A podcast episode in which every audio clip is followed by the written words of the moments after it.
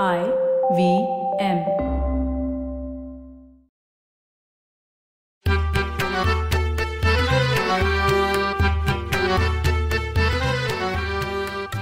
नमस्कार मंडळी.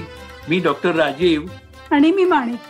माणिक एकोणीसशे एकोणपन्नासच्या कवी संमेलनात साहित्यकार कवी रविकिरण मंडळाचे सदस्य आणि शिक्षण तज्ज्ञ असलेल्या विद घाट्यांनी एका तरुण कवीची ओळख करून दिली बरं का.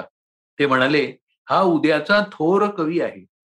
त्यावेळी त्या तरुण कवीचं वय होतं एकवीस बावीस आणि नाव होतं मंगेश पाडगावकर. पुढे जाऊन त्या कवीनं त्याच्याबद्दलचे हे उद्गार मात्र सर्वार्थानं सार्थ केले. पाडगावकरांना पहिली कविता झाली ती चौदाव्या वर्षी. A girl was nothing and suddenly she was everything घराच्या जिन्यामध्ये नेहमी दिसणारी मुलगी दिसली पण त्या दिवशी ती कवितेचा प्रेम विषय झाली. तुझं वाहिले तुझं अर्पिले नवपुष्प हे हृदयातले कवटाळुनी अणचुंबुनी उजशील का तू ते मनी पाडगावकरांचा धारा नृत्य संग्रह एकोणीशे पन्नास साली आला आणि नंतर आला जिप्सी. जिप्सीनं कवीला त्याची शैली दिली. पाडगावकरांना स्वतःची सगळ्यात आवडणारी कविता म्हणजे जिप्सी. जिप्सी? हा शब्द कुठल्या भाषेतील असावा? भटक्या जमतीनं जिप्सी म्हणतात. जिप्सी शब्दाची व्युत्पत्ती मोठी गमतीशीर आहे बरं का.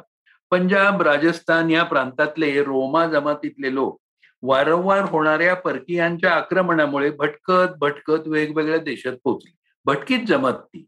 ते युरोपमध्ये गेले तेव्हा तिथल्या लोकांना असं वाटलं की ते इजिप्त मधून आले. इजिप्त म्हणून आलेत म्हणून जिप्सी हो का? पण मला वाटतं जिप्सी हा शब्द कवितेत मात्र पाडगावकरांनी प्रथम आणला. हम्म त्याबद्दल पाडगावकरांनी म्हटलंय कुणीतरी साद घाली दूर अनंतामधून एक जिप्सी आहे माझ्या खोल मनात दडून. पाडगावकरांनी कवितेतून जिप्सी शब्दाची व्याप्ती वाढवली. ते म्हणतात जिप्सी हे निर्मिती क्षमतेचं प्रतीक आहे. प्रत्येक माणसाच्या ठिकाणी सर्जनशील केंद्र असतं. ते म्हणजे जिप्सी. पाडगावकरांची कविता बालगीतापासून गझल वात्रटिका प्रेम कविता गीत बोलगाणी सामाजिक आशयाच्या कविता निसर्ग कविता अशा वेगवेगळ्या रूपात अवतरली. हम्म. पाडगावकरांच्या ह्या साऱ्या कवितांकडे पाहून असं वाटतं की आपण कॅलिडिओस्कोप मधून पाहतो आहोत. कॅलिडिओस्कोप मधून पाहताना त्यातल्या काचेच्या तुकड्यांचे वेगवेगळे मनाला भावणारे आकार दिसतात. पाडगावकरांच्या वेगवेगळ्या प्रकारच्या कविता वाचताना कॅलिडोस्कोप मधनच पाहिल्यासारखं वाटतं. मंगेश पाडगावकर म्हणजे कवितेचा सदाबहार कॅलिडोस्कोपच वेगवेगळ्या नामवंतांनी मंगेश पाडगावकर या कवीची आणि त्यांच्या कवितांची वेगवेगळ्या शब्दात स्तुती केली आहे. भाऊ मराठे त्यांना खानदानी कविराज म्हणतात. पाडगावकरांच्या संस्कारक्षम वयात ते प्राध्यापक वाल कुलकर्णी कविवर्य बाभ बोरकर रावसाहेब पटवर्धन अच्युतराव पटवर्धन यांच्या संगतीत मनोमन सुखावले. अशा खानदानी संस्कारात पाडगावकरांची राजमुद्रा तयार झालेली आहे. पाडगावकरांचा जन्म कोकणात बर का वेंगुर्ल्यात. प्राथमिक शिक्षण तिथंच झालं. वेंगुर्ल्याच्या घराविषयी त्यामुळे त्यांच्या अंतर्मनात एक खास जवळीक होती. वेंगुर्ल्याच्या पावसाबद्दल ते म्हणतात वेंगुर्ल्याचा पाऊस कसा माया करत यायचा? सरींनी लाड करत मला कुशीत घ्यायचा. वा पाडगावकर बी ए आणि एम ए ला सुवर्ण पदक विजेते होते. तरखडकर सुवर्ण पदक नची केळकर सुवर्ण पदक त्यांनी पटकावलं होतं. ही बुद्धीची तल्लखता आणि भावनेची कोमलता त्यांच्या कवितेतून जागोजागी दिसते. पाडगावकर म्हणतात विठ्ठलातला ठ मला मिळावा. आता ठ म्हणजे काय? तर ठ म्हणजे शब्दाच्या गाभ्यात दडलेला अर्थ ताजा चजेला अर्थ. खर तर जीवनाच्या गाभ्यात दडलेला अर्थ. पाडगावकरांचा जगण्याकडे पाहण्याचा दृष्टिकोन अतिशय पॉझिटिव्ह होता. या जन्मावर या जगण्यावर शतदा प्रेम करावे. किती सुंदर सकारात्मक आणि भावना प्रधान गीत. या गाण्याबद्दल रामदास भटकळाने लिहिलंय की या गीतातून पाडगावकर काना कानात आणि मनामनात पोचले. हे गीत सगळ्यांच्या ओठी खेळत राहिलं. पोटातून पोटात जाऊन हृदयात घर करून बसलं. त्यांनी अनेक तरुण तरुणींना आपल्या प्रिय व्यक्तीवर आणि स्वतःवरही प्रेम करायला शिकवलं.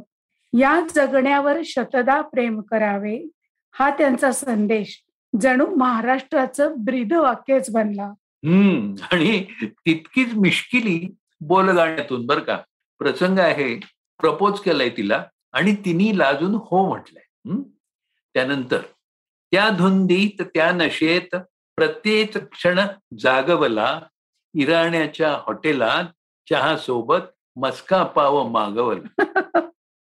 प्रेमाबद्दल कितीतरी कवींनी कित्येक काव्यरचना केल्या आहेत.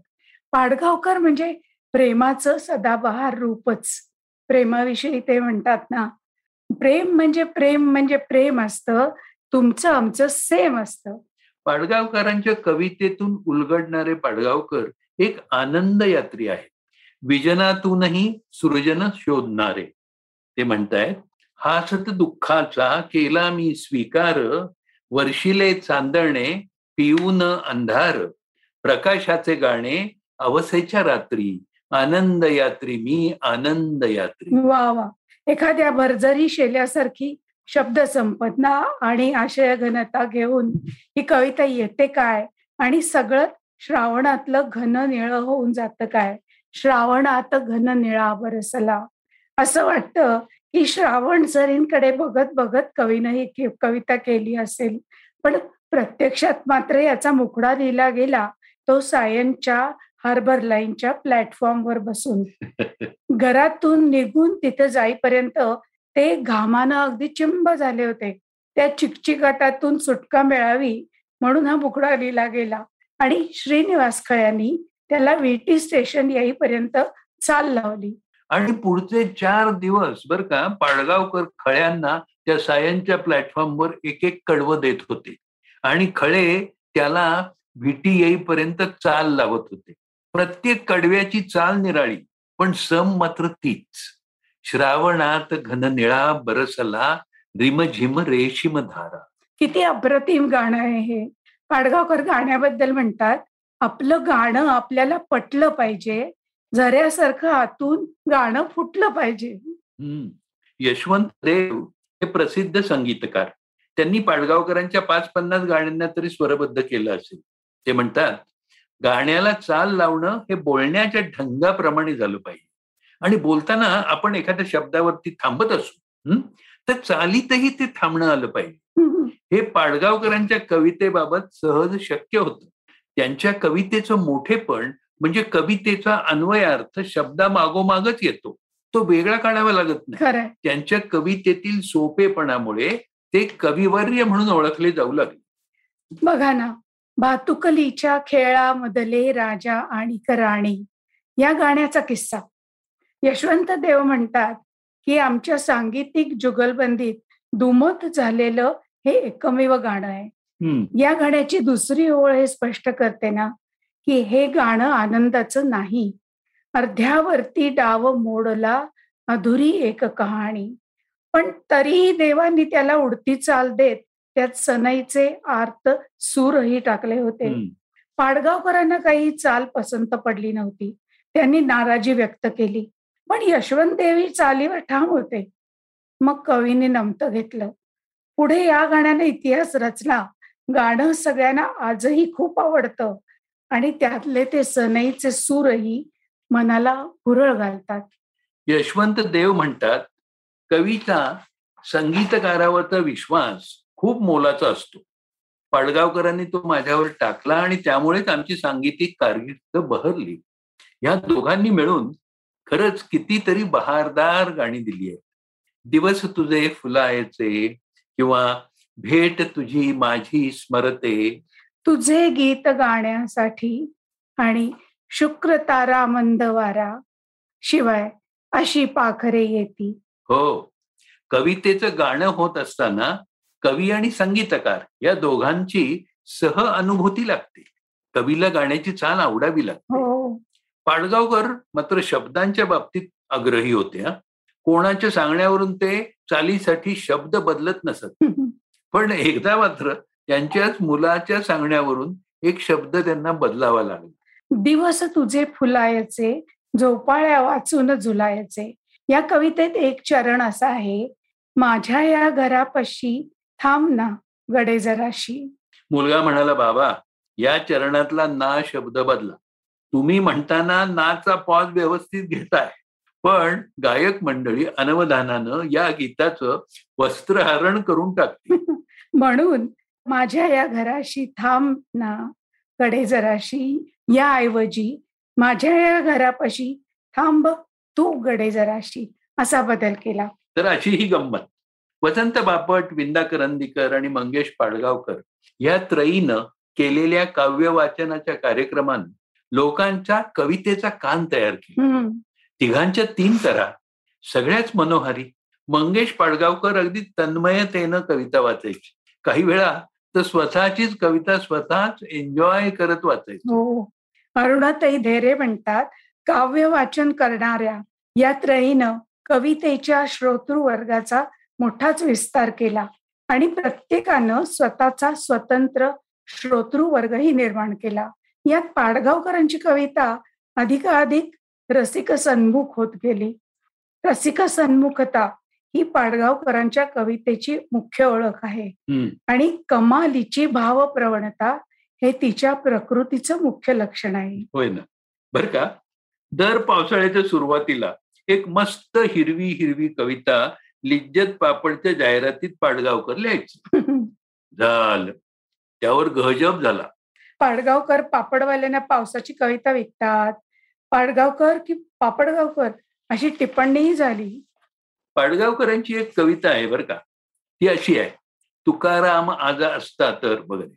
त्यावर लिज्जतचा ठसा लावत महेश केळुसकरांनी सावंतवाडीच्या कवी संमेलनात एकोणीसशे अठ्याहत्तर साली ही कविता ऐकवली. हम्म तुकाराम आज असता तर त्याने लिज्जतवाल्यांना खमंग अभंगाचे सिद्धहस्त पापडही लाटून दिले असते. तेव्हा मंगेश पाडगावकर अध्यक्ष होते. ते श्रोत्यांमध्ये बसलेले होते. त्यांनी उभं राहून कवितेला दाद दिली आणि कवीला अर्थातच प्रथम क्रमांक अशी ही दिलदारी. मराठी माझी पितृभाषा आणि मालवणी माझी मायबोली असं म्हणणारे पाडगावकर या महेश केळुसकरांबरोबर गप्पा मारताना म्हणायचे तुझ्याबरोबर मालवणीतून चार गजाली मारलाय काय? मला माझ्या वेंगुर्ल्याच्या जुन्या घरात असल्यासारखं वाटतं. मंगेश पाडगावकर एक खट्याळ मिश्किल आजोबा देखील होते. खास मुलांसाठी लहान मूल होऊन त्यांनी गाणं केलं. सांग सांग भोलानाथ पाऊस पडेल काय? शाळेभोवती तळे साचून सुट्टी मिळेल काय? हे बालगीत लिहिलं. पाडगावकरांच्या प्रकाशित झालेल्या कवितातली शेवटची कविता मौजेच्या दिवाळी अंकात आली होती. तिचं नाव होतं नवीन.